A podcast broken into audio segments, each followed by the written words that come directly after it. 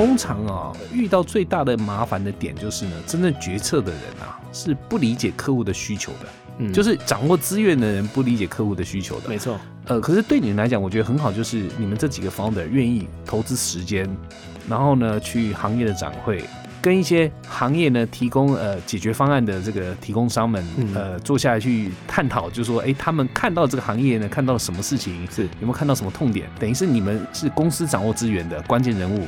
你们直接听到行业的声音哦，对，我觉得这是很重要的。嗯，不过老实说，那时候我们就是很小的一个公司，也没什么资源，我们自己就是我们的资源。了解，了解，在那个阶段。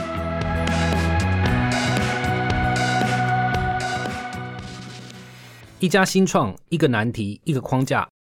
欢迎收听《新创的两难》，我是徐月婷 JT。这个专栏每次都会有我跟一位创业者或 CEO 对谈新创公司所面临的种种挑战。这一集我们很荣幸可以邀请佩欣互动科技 Appier 共同创办人游直汉，谢谢 JD，很高兴能够来这个 column。嘿，你好。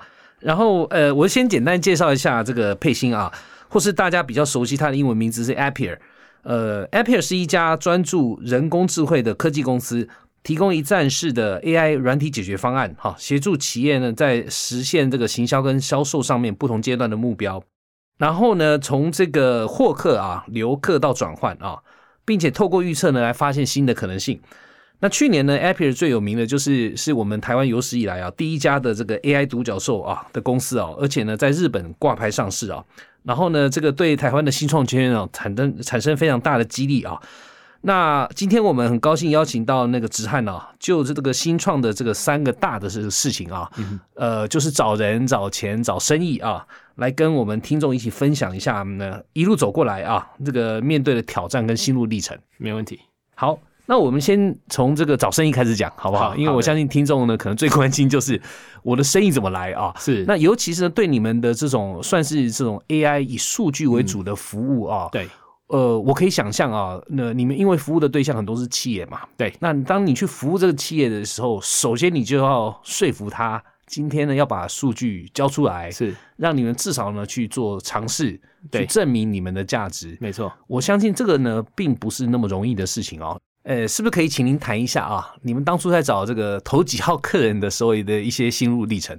是，所以所以 Appier 其实一开始我们创立的时候，我们跟我的 co-founders 啊的共同创办人，其实我们都是从实验室出来的。嗯嗯，其实我们是有一身的技术，然后有一些产品的热情。对，但我们对这个 business 和销售和客户我的想法其实是不太懂的。是啊，那其实这个是一个很棒的旅程，对我们来讲是很棒的学习旅程。所以一开始的时候，我们一直很想要找到。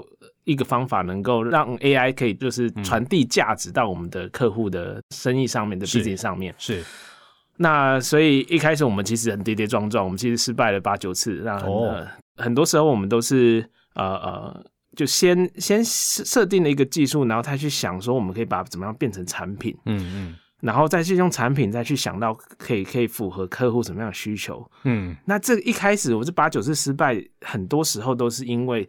掉入了这个错误的逻辑上哦，对。那后来到我们最后几次尝试的时候，我们都是从客户的需求开始，然后再想到什么样的产品，再思再去思考可以运用什么样的技术。哦，这边可不可以先停一下哦？因为这一句话特别重要，因为很多技术公司哦，对，其实就是很容易发，就是掉到您刚才讲的那个陷阱，就是一生绝活。对，然后呢，认为自己可以帮客户带来很多价值，没错。可是因为呢，不太了解客户到底要解决什么问题，或是他的痛点，所以呢，到后来有一点我们叫比较 supplier driven，就是呃，以这个厂商的本身的角度或是眼光出发，没错。然后认为呢，这个技术很好，你应该可以解决问题，但其实呢，对客户来讲是没有感觉的，或是没有打到点。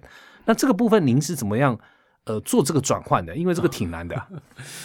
其实老实说，也我们那时候因为也是跌跌撞撞，然后再去去去找出这些逻辑的。是是是。那那当然也有那时候我们一开始的时候也看过一些线上 video，啊，或者很很多看过人家书，说一定要先找到客户的痛点再去想。但是其实创业这个过程中，如果你没有自己去体会，对，其实你还没办法。就算字书上是这样写，其是实就包括我现在是这样讲，其实其实很难去理会这个真的真谛的。然后我们公司其实就是。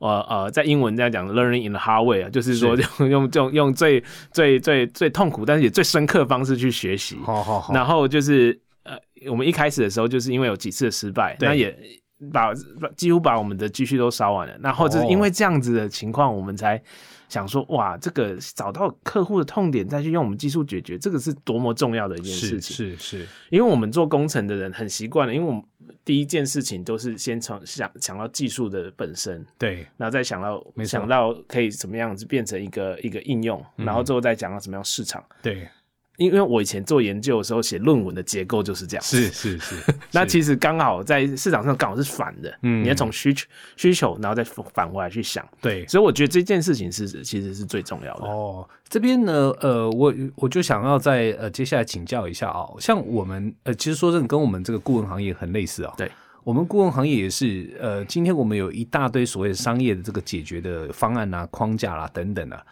可是呢，当今天呢，我比方说像定价了，哈，嗯比方说像供应链等等这些议题，每一个行业、每一个公司，它遇到的问题都不一样。对，所以最难的就是说呢，你去那边不是等于是在卖教科书，说，哎，我供应链有这十二招可以让你考虑。最难的是说，到底现在客户呢遇到了什么样供应链的问题，我们要去帮他解决。好，对不管是比方说有些是韧性啊，哎，有些就是缺货等等的。我相信你们在一开始要要去这个理解客户的痛点了。你刚才讲的是 learning hardware 啊，就是呃，就是很痛苦的一个学习，对对吧？而且是自己跌跌撞撞学习起来的。对，你们有没有比方说，呃，去找懂这个行业的人，甚至加入你们，或是当你们的咨询顾问等等，有没有去做这种事情？呃，这个是蛮好的问题。嗯，我们也想啊、嗯那你可以想象说，一开始 Apple 在创立的时候，就几个有热情的 scientist 开始。是那我们其实，在业界其实是没有这些 connection 的。，对但是我们那时候有做一件事情，我觉得嗯还蛮值得参考的。哦，因为呃，这样很棒的这种 talent 可能不会加入你们，但是他们都会出现在很多的聚会和展展会上。哦，所以我们那时候做蛮多事情，就是我们创办人就会去租了一个小圆桌，是。然后在所有的这个行业的这个展会上面去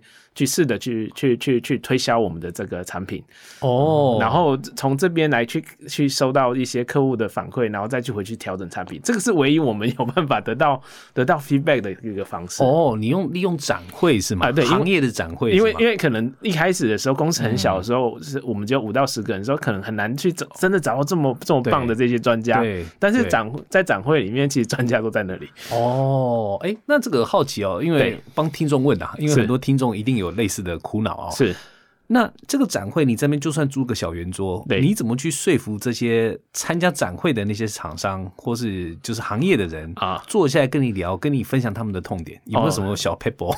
这个也是蛮好问题。通常他们都不会理理我们。对啊，对，那嗯一简单的方式，可能就是你要自己去拉客，你要比哦其他的摊位的人更更勤快，嗯嗯然后去拉客，然后找到，因为其实，在展会的时候。呃，就像很多，其实很多人刚来的时候也搞，也也可能还找不到状，搞搞不清楚状况，那可能也是他也在找，看看说可以去看什么样的公司，嗯嗯嗯，呃，那很很难得，因为大家在很很忙碌的这个行程里里面，其实很难很得有段时间，他就是比较你可以你可以去自由自自由的去去去去打断他，嗯嗯然后跟他自我介绍。哦，那那我们也是因为在那个时候，我们几个创办人就从背技术的背景去去开始呃呃呃开发一些自己在销售上面的一些潜能。了解去自我介绍，然后去去去说，哦，我们做这个，你有方便给我们五到十分钟哦，介绍一下我们产品这样子。了解了解，那当然，我现在听您讲这个故事很有意思啊、对然后我也在反想，就是说，其实像我们顾问在帮这个一些比较大型公司哦，对，呃，这些个大型公司呢，有些也是本来他们也是技术导向的，是，然后呢，但是他们现在想要打到，比方说提供行业解决方案等等的时候呢，对，他们也会遇到类似的问题。嗯，然后那个时候呢，通常啊，遇到最大的麻烦的点就是呢，真正决策的人啊，是不理解客户的需求的。嗯就是掌握资源的人不理解客户的需求的。没错，那个时候我们就会呃鼓励他们做一个事情，就是呃，就是跟那至少你要跟客户啊面对面坐下来，或是呢有机会的话去观察一下客户到底是怎么做事情的。是那当然，这个对大公司来讲，那些因为高管们都比较忙啊，这个事情呢是不太容易发生的，除非你故意去设计。好，那当然这就是我们那个咨询顾问啊本身在做的事情啊。对，呃，可是对你们来讲，我觉得很好，就是你们这几个 founder 愿意投资时间，然后呢去行业的展会，跟一些行业呢提供呃解决方案的这个提供商们呃坐下来去探讨，就是说，哎，他们看到这个行业呢看到了什么事情，是有没有看到什么痛点？是，那我觉得这个其实对你们等于是你们是公司掌握资源的关键人物，你们直接去听到行业的声音。那我觉得这个当然对你们公司来讲，确实会挺有帮助的哦。哦，对，我觉得这是很重要的。嗯嗯。不过老实说，那时候我们就是很小的一个公司，也没什么资源。但是，但是啊，不见得是一个资源的投资的方向，反而是我们帮我们找到一个能够可行的方向。我们自己就是我们的资源。了解了解，在那个阶段，了解了解。哎，这个很有意思。好，那那这个，因为呃，就是去了展会之后，你们呃，除了当然对这个行业的或是客户的痛点更理解之外，有没有在那个地方遇到了你们前几号的客人啊？哦。倒是有哦，先，但当然，但是他们变成我们客户，那是很很很久以后了哈。那当然是，但是在那那边其实有有一些人真的还会蛮真诚的，给我们一些一些建议和反馈这样子。我觉得这个是对我们来讲是很有帮助的。嗯，因为一开始我们在创业的时候，其实对 business 的了解是很少。但是我对一个在一个开商店长辈在聊天的时候，他就跟我讲说，做生意就是客户最大，对，呃，K 后熊多，他就讲这句话，对，这句话。就烙印在我脑海里面，一直到现在。是是，那个声音都还记得。所以说，因为这个原因，所以我们就决定改变，呃，去找到客户，然后再去做这。那那其实到现在，我们公司文化也是我们。因为不不管是你是你是第一线面对客户的的的的业务，或者是你是高管，最重要的还是 K 喉雄多。对对，就是你要自己去见客去去见客户，然后有有 FaceTime 了解他们需求，然后我们才有办法变成持续的创新。对对，然后我们公司有一个文化就是 Customer Driven 的 Innovation，这就是变成我们公司最最深刻的一个文化。哦，这个客户为中心哦，这句话真的是真理名言哦。这个不管是对新创啊，嗯，对大公司啊。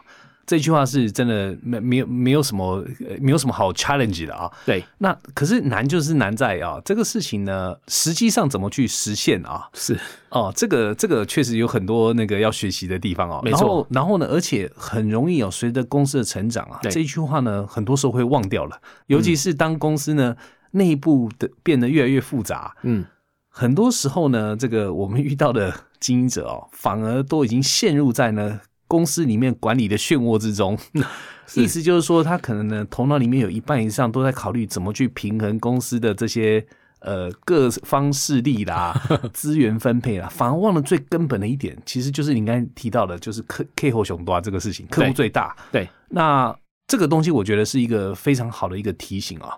好，从展会开始，您学习到了这个行业本身的一些想法、客户的痛点，是您也遇到了行业里面的客户，对。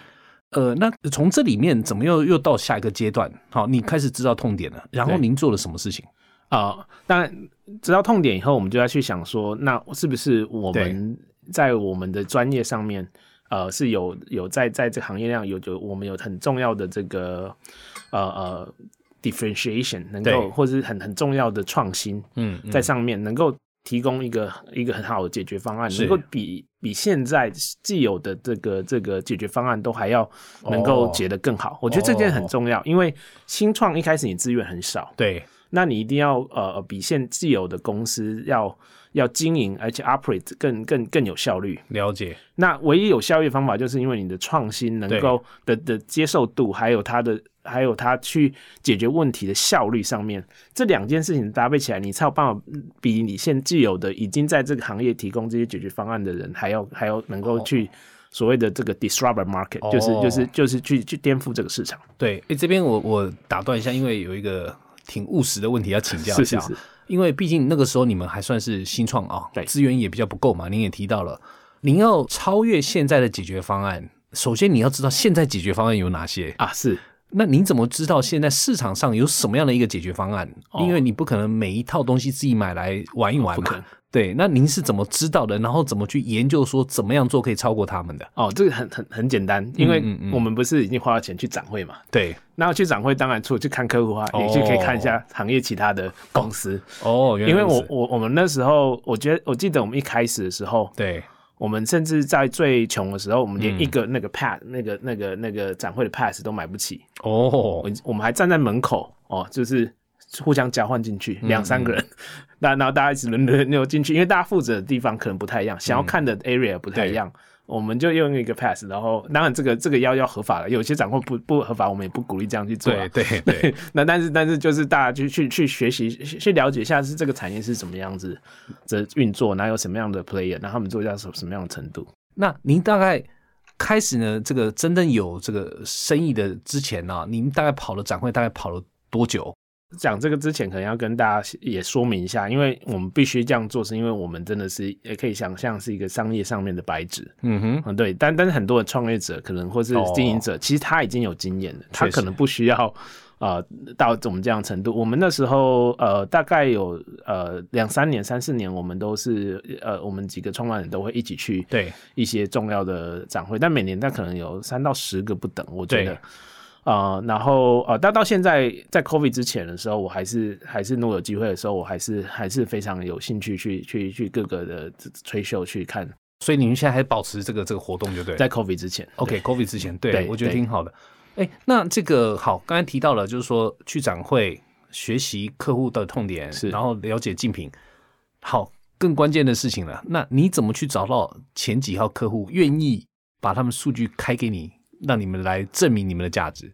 呃，当然，这第一，我觉得第一个最重要关键就是我们开始讲到，是你要解决的问题是不是真的达到客户的痛点？是。呃，很多时候大家不愿意合作，呃，我觉得呃，是不是数据这件事情就是另外一回事。但是愿不愿意开始合作，花这个时间，呃，来去跟你呃，这这这个你去谈是进一步合作，很多时候都是不是取决于在于你是不是新创，对，或者是说你是不是大型公司，或者是说你你是不是。很多时很多时候是你解决的问题，到底有没有帮他解决他最重要的问题？哦，如果是有呃呃呃真正解决到很重要的问题的时候，我觉得试几次总是会有人会愿意开始是一呃，即使是你之前没有很多经验，来愿意去做一些尝试，来跟你一起合作的。这个讲的肯定是对的啊。那呃，我举例，比方说你们。一开始的时候有没有呃，比方说您亲自写 email 给一大堆这个不管是零售业啦，或是什么这个行业的这些大的公司啊，就是毛遂自荐，还是说你们也刚好背后有一些投资人，有一些关系帮你去拉线，让你们去认识一些那个潜在的客户？就你前几号客户你是怎么去找到他们的？是我们一开始前几号客户，说当然我们都还没有任何投资人，我们还是一个一个新创团团队嘛。那那我们其实一路以来也都是。靠自己的力量去长起来。那我们那时候就是像您讲的，就是去写 email 啊，然后或是以或是呃收集回来的名片啊，然后就去保持一些联络啊，然后然后然后就去拜访，然后去讲解我们的我们的我们的解决方案啊，然后看他有没有兴趣。当然当然，我觉得在新创，我觉得有一件事情是。是好处也是坏处。第一个是说，我们不需要很多客户嘛，因为开始公司也小，对，想要支撑其他的运营，你也不需要很多客户，所以被多拒绝其实应该也是 OK 的。是是是。那第二个呢，他你也不需要多多很多人才嘛，所以被拒绝拒绝其实也是还 OK 的，其实还 OK 的。所以我们那时候就是抱着不有有有有有回应，然后有这个机会，我们就非常开心的了解心态去去参加这样子。哎，您方不方便给我们一个呃故事啊？哦，是说你实际上的例子啊。我记得有一次，呃，我们就在展会，就是因为每次我们都有一些新的 idea，然后去找一些人去 pitch 嘛。对。那那其实到最后蛮有趣的，有些人就觉得我们是一个蛮有趣的新创，嗯，每次都 idea 都不一样。对。竟然有人跑来问跟我，看到我在展会的时候，就问第一句话是 What's new idea this time？哦。然后然后后来那个那个客户啊。哎，这这本来不不呃呃呃不是那么容易约的，他进来就让我们有得到第一次的机会去 present 他们公司 present 哦。然后我们就我们也去也也去 present 了。然后我们虽然一开始没有拿到一个很大的案子，但是我们就得得到一个一个我们可以跟他做 pilot run 的这个机会。哦，那我觉得就是在行业的人里面，还或是在你在过程中，只要你相信你可以做到，很多人到最后都会为你鼓励的。对对对，所以他那个客户等于是在展会认识你们的啊。对哦，然后呢，因为你每次去，然后每次都拿新东西出来，对，他就变成一个期待了。他每个期待哦，有意思有意思。对哦，所以他等于是客户就对了。在在展会遇到是是而不是这个友商嘛，是客户就客户对对对对有意思哦。那好，那你们呢？这个你也请这边谈一下啊。那个，我想你你们开始到了这个试点，是当然就是开始你们展现价值的时候嘛。对。那这个时候，我相信很多客户也会问你们：那你们这个钱要怎么算？嗯，那。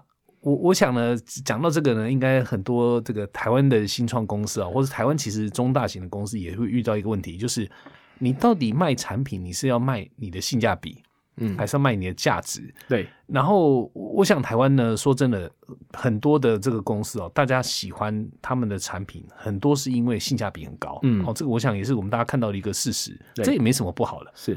哦。但你们好像不太一样，你要不要谈一下你们这个对这个整个定价的一个呃哲学或是看法？是，其实我们的在这想这些问题的时候要，呃，因为每个行业都不一样，很难一语概之。，对，因为有时候你在这行业可能市场很大，但是大家通知性很高，是。那这不免的，这是很好比价的方式。对，那我们所在的市场是一个逐逐渐逐渐成长和爆发的一个市场，嗯，所以大家其实的是我们的这种解决方案其实都是可能是所谓的比较新的解决方案。嗯嗯嗯，那也因为 AI 其实在特别在应用在行销上面，我们是帮助客户去成长的，对，所以我们会更在乎说我们是不是 deliver 有真真正有这个价值是是。啊、呃给客户，嗯嗯，那而不是说就是一个价格的的竞争，就是因为因为如果我们真的能够帮客户成长，而且他的成长的是是是很真的很高的的话，对，那其实这个反反馈来讲，我们可以跟着跟着他们一起成长，是是是是，所以这样子是一个良性的一个一个循环。哦，，对，因为我们其实提供 solution 就是帮他们去增加业绩的。了解，那我增加业，帮他增加业绩效率，如果真的很大的时候，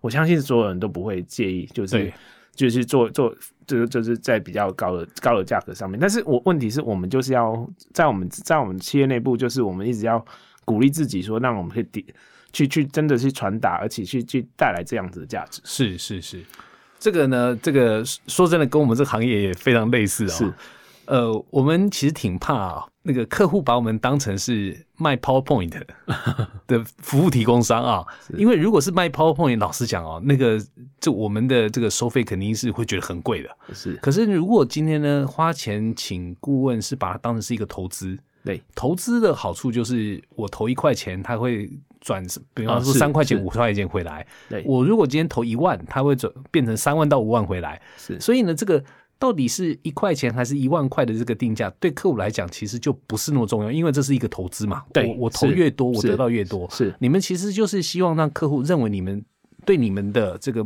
买你们服务是一种投资，而不是一种花费嘛。对是一个 investment，不是一个 expense 嘛。当然那如果是这样的话，其实你们帮公司创造的价值越高，当然你们会收取到的这个费用就会相对的越越高。没错，那这个反正对两边来讲都是一个双赢的这个局面嘛，对吧？是是哦，这个非常有启发的想法。您可不可以举一个例子？我想可能也给听众更容易理解哦。你们到底提供了什么样的 AI 的服务，然后给什么样类型的客户，然后帮他创造什么样的一个价值？我们公司就是用使用呃呃 AI 和数据去是帮帮客户做到一个这个行销自动化或行销呃呃的的这个呃最佳化的一个公司。是那从一开始获客开始，是然后再留呃留客，然后再让客户付钱，然后是再最后帮助客户就是预测他的客户未来会想要什么样子的东西。举例来讲，一个电商或者是一个一个 App 来讲的话。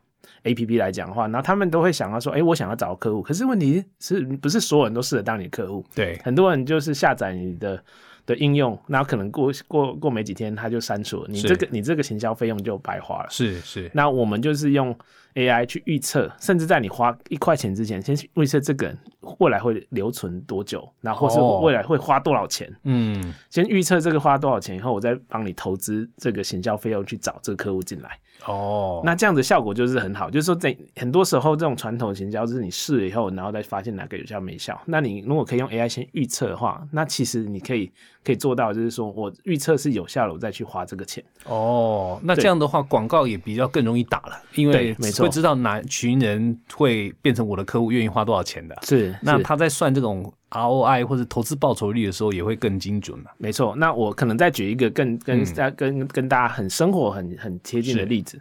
就是大家所有的电商和所有 App，大家都可能会看到，我们平常的时候都会拿折价券，啊，那他都会发折价券，希望你可以消费啊。那我跟我太太是完全截然不同两者两种的消费者，他是一定要等到折价券有折价券，他一定要用，我可能都都会忽略掉，然后我想要买什么就买什么。是那当然，这只是跟每个人消费习惯不一样。那可是现在的这个很多时候，我们看到很多网站可能是无差别式的给所有人是折价券，是，这是我们我们的日常生活中的的经验最常遇到。对，然后我们是用人工智慧去预测谁是已经决定要买的，嗯，谁是还在犹豫的，是谁已经决定不买了。是，用这个预测结果去给最对的人去折折价，那他哦在犹豫的时候，可能就差那一点点，他就可能会变成你客户。我们在那时候去掌握这个时机点，哦，对，那这个就就是可以在最有效的时候，用最呃呃把我们 AI 的计算资源去针对在最重要关键的时刻，给他一个触发，然后让他变成你的付付费用户。了解了解，对这也是我们在讲的所谓个性化的行销嘛，啊的，确是，了解了解。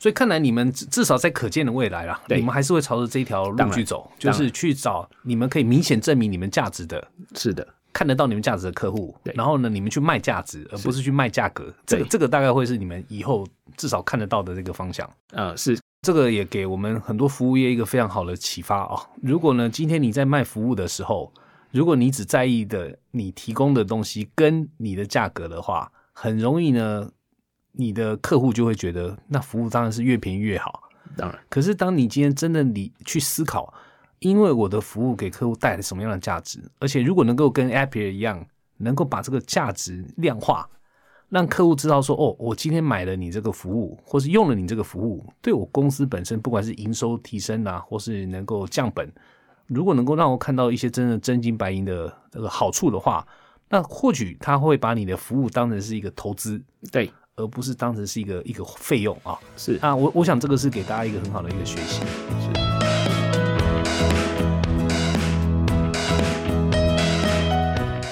们刚才讲了很多怎么找生意的哦，是是尤其是对新创公司来讲，前几笔生意哦，真的是很难找。没错。那你们当然已经熬过来了啊，现在也很顺利。那我想谈呢，呃，接下来的一个议题哦，就是找人哦。那找人这个呢，我想找人才呢，这个不是只有新创公司的专利了哦，所有的公司都希望有人才哦。但我我是有注意到，就是说，诶，你们 Appier 跟很多新创公司不太一样，就是你们的呃创业团队啊，就是 founders 的那个 team 啊，好像还挺稳定的。嗯，那你们这一路来呢，我相信公司现在已经到了这个规模，也不会只靠 founders，你们还是需要很多人才来跟你们帮你们做事情嘛，或是跟你们一起打拼嘛。对，这个找人的部分呢，您有没有遇到什么样的挑战？您您可以呃讨论、呃跟大家来分享一下嘛？是，呃，可能这样这样来说，呃就是说，其实我觉得，与其是说要找人才，不如是要找一个大家可以互相信赖的一个团队，这个观点来去、哦，来去来去想这件事情。是那我因为我们几个创办人，其实呃，在创办 A P 之前，其实都我们是很好的朋友，就是在创创公司之前就认识了。对我们是有非常非常强的这个这个的信任的基础上，是是那我们也以这个概念再去招募更多我们的这个核心团队。嗯嗯嗯，那这些核心团队在我们在合作的时候呢，也是是能够以用这种最 trust 的这个角度嗯来去互相的建立这样的合作基础，对，它就可以感染到我们整个管管理团队，那再进一步感染到我们整个公司。了解了解。您刚才提到几个我觉得挺关键的字，第一个就是你不是把他们看成员工，你看成其实是伙伴啊，我不知道这样讲对不对啊？因为你用团队这个字嘛。对，然后第二个就是说你不断的强调信任，是哦，这个信任，而且我相信这信任是双方向的，不是只有单方向的嘛，就是互相信任是很重要的。是那遇到很多这种所谓的一流人才的时候啊，那个就除了信任之外啊，对我我挺重要，应该还是说你要靠什么东西来吸引他们，对吧？这个部分您可不可以也说一下？就是说您是怎么样子去让这些本来外面有很多很好工作的一流的人才嗯愿意加入 Appier 一起打拼？是，呃，谢谢你提到这个问题。其实我已经呃呃创业十超过十年了，对然后刚好 App 今年是十周年嘛，那那我其实讲到自自自像员工或是主管这种字的话，我都会觉得有点怪怪的。嗯其实从我口中其实几乎是讲不出这样子，因为他就是、哦我们同同事就是我的伙伴。哦，对，那这个就是我们的一个很深的潜意识的的价值观。对嗯哼，对，因为嗯，譬如说，假设您您问我说，哎，你们家员工怎么样？我就想，哎，员工这样，我还我还要去社区，是跟我这这这是我们同事嘛。然后我们的伙伴，举我的例子来讲，因为我自己本身也是技术出身，也是人工智慧的呃，我研究很久。对，那当然我毕业的那一年那时候，AI 跟现在比起来没有那么 hot。但我是毕业的时候，是我拿到博士的时候是二零一零年。是，我还记得那个我我的毕业的第呃呃第一志愿是当教职，那时候我也是很努力发表论文。我那时候其实就是要去当教职。哦，那时候教职是八万美金，在美国。那我的第二志愿是。呃，当这个这个大大型的 corporate Microsoft 或者是这种为呃 Google 或 Fan 的这些这些公司的这种的呃呃 industry researcher，它是二十，当我们当年二十万美金啊，然后到到华尔街可能就是呃几十几十万美金，对的的第第三资源是到华尔街当这个量化的哦，所以 engineer 就钱越多的资源越低就对，对，那时候我们那时候那为什么会这是这样？是因为其实我觉得在教职是继续做研究，我可以。得到这个这个更有趣的这个这个 project，然后这是我兴趣所在。了解。那所以反过来，当然我觉得这个是当当年我们刚毕业时候的这个浪漫，然后那但我就我觉得这个呃 conversation 也是非常非常重要。是。但是更重要，我觉得吸引一流的技术人才或是产品人才的话，还是在你解决的问题，还有你在处理的。这种东西，skill，你能能不能把他的创意带到国际？哦，我觉得这这件事情是非常重要。哦，那我们公司其实在做是的的的方向，就是你在你不论你在台湾上班或者在哪里上班，你做出来的东西是这可以 scale 到这些世界顶尖的一流的客户手中。你你到你造成的 impact 其实是是很大的。嗯，那这件事情对我来讲是是是很重要，也是当年那时候我的一个。呃呃，那时候就业解决者的一个浪漫，但是转实到我们现在我们要做的事情，我觉得是要必须要可以打动这样子技高这这样的技术人才。对，那第二个是我觉得有个蛮重要，就是我们在公司越在越长越大的时候，其实我们有就是这个呃建立了一个非常在中文讲是兼容并蓄，然后但是在英文叫 inclusive 的一个一个文化。嗯哼，不论你是什么样子的呃性别、年龄、国籍。啊，然后还或是你的，甚至你的性向，或者是你甚甚甚至你的你你的所有的背景，我觉得在 Apple 都有一个一个一个你可以成长的道路。嗯，所以我们的其实从基因团队就非常的呃呃多多元化、多国际化。对，那再往下，你是不论在哪个国家，你都有可能是做到那个 function 的这个 head。那这就是我们第二个，我觉得我们可以吸引这些好人才的，我觉得一个蛮重要的关键。嗯，我我不知道能不能简单总结一下，就说您呃，主要是给两个呃重要的事情，一个是你给人才一个国际发挥的舞台嘛，我用舞台来讲是是是。那第二个的话，等于是有一个兼容并蓄的文化，对，你是靠舞台跟文化这两个东西来吸引志同道合、愿意跟你们打拼的伙伴。没错。这个我想也跟听众哦简单的复习一下，因为我们在第一集的时候啊，其实有提到吸引人才啊，呃，公司大概有有六六个事情可以做，这个我们叫做呃 EVP 啊，就是雇主价值主张啊。那有兴趣的那个听众可以回去再听一次啊。那那时候我们提到就是说有有六种可能的事情可以做哦。一个的话，其实就刚才提到的工作内容，其实就是您讲的舞台啦。没错，我给你很好的工作的内容，让你可以发光发热。那你刚才提到第二个，其实就是文化，嗯。那你应该讲的 inclusive，这个是一种文化嘛？对。那另外四种包括什么？公司本身的名气啦，呃，包括呢这个这个 compensation 哈，就是报酬啦。对。呃，也包括呢互动的这些人，因为有些公司就是里面有，比方说有很多哎有名的名人呐，或是这些人呢是非常聪明的，去那边你可以学习很多东西。人本身呢可能也是一个。对。好，好，那最后一个呢其实就是机会，工作机会。哦，因为呢，有些时候，因为我 join 这个公司，可以让我外派到我举例像日本，哦，像欧洲那种我本来就很想去的地方，是，所以因为这样子，我 join 这个公司，是。但因为就是这六项呢，这个主要的要素哦，是我们之前在提到那个 EVP 的主要要素，是。那刚才直汉呢，跟我们点到他们两个最重要的，一个是工作内容，就是给你一个国际舞台发光发热；第二个呢，就是金融必须的文化。对。好，那刚才提到除了给舞台。好，除了有好的文化吸引人才之外，还有没有其他的这个要素？我觉得一开始我我们的创办人之间，我觉得有个蛮重要的特质，就是我们蛮呃无，应该是彼此间是是蛮无私的。其实其实以公司为主这样子。我还记得很久以前有机构投资人之前，我们其实是没有那个 Star Option pool 股票选择权 pool 的。对，那我还印象非常深刻，我就有点在想说，啊，如果我要跟我的共同创办人提这件事情的话，我可能要跟他解释，跟大家解释说，说，哎，这个我们大家每个人都拿出来一些自己的股份，然后。呃呃呃，分分给员工的话，那未来可能让大家都有一些呃呃这些这些长期的报酬，我觉得对大家都好。我本来已经想好有一个剧本，要去说服我们的同事，这为什么叫长期好吃？我的我的创办伙伴，是我没想到我一讲出来后，他们就同意了。嗯，我觉得这个就是我们的一个一开始团团队的一个特质。那那因为也是因为这样子的话，我觉得呃，在员工可以给有一个长期的不同形式，能够一跟跟公公司一起成长。对对。这个真的呃让我感触挺深的。那个我当然我我服务很多科技的公司哦，有些科技公司呢，其实也是在早期的时候，创办人啊愿意把自己的这些股权拿出来，然后给员工。那当然那一瞬间呢，可能很多人会觉得说这个东西当然对他自己是不利的。可是你长远来看呢，也因为这个样子，你等于是让利，然后吸引了一流人才进来，最后让公司呢变成了几十倍、几百倍的成长。那所以我觉得这个人其实是一个非常有意思的想法哦，这也 fit 我刚才在讲的那个 EVP 里面其中一个很重要的报酬。那那这个部分当然也是很多人才会重视的，就说他们呢，当然就一个公司，希望这个公司给他有舞台可以发挥。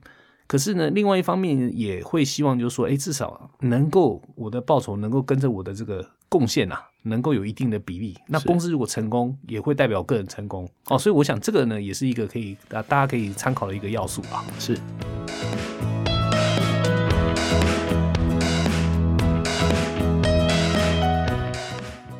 好，那最后我们谈一下找钱啊。是。那我我想，当然现在对 Appier 来讲，找钱相对来讲应该。不太需要烦恼，那但我想要请您再聊一下您当初在新创的时候的过程啊，因为找投资人这个事情啊，对很多的新创公司来讲呢，不是一件容易的事情啊。嗯，那尤其是我比较常看到的一个两难在哪里呢？就是说，你一方面新创公司都需要资金嘛，对，可是另外一方面呢，你又怕找到了投资人对你以后的经营是有影响的。嗯，那这个部分您过去的。经验是什么？可以可以跟大家分享一下。嗯，我们我觉得我我比较担心投资人有对你有影响，你只要 make sure 或者确定它是正向的影响就好了。呃，我觉得找投资人就跟找志同道合的伙伴一样。哦，当然，你如果你明天你可能就是薪水都发不出来，你那时候的选择一定是可能是是是不一样的。是，那那我当当在有你有时间的这个余裕之下。我觉得就是在理理念上的认同，还有你在你们在经营的哲学上，还有更重要的，你可不可以从这个投资人身上学到东西？哦，我觉得这些东西都是未来在新创在成长上面非常重要的一环。嗯，对，因为你在很呃一开始创立的时候，其实你的这个所谓的呃，不管是员工也好，或是客户也好，或是伙伴也好的 network 都比较小，那这个。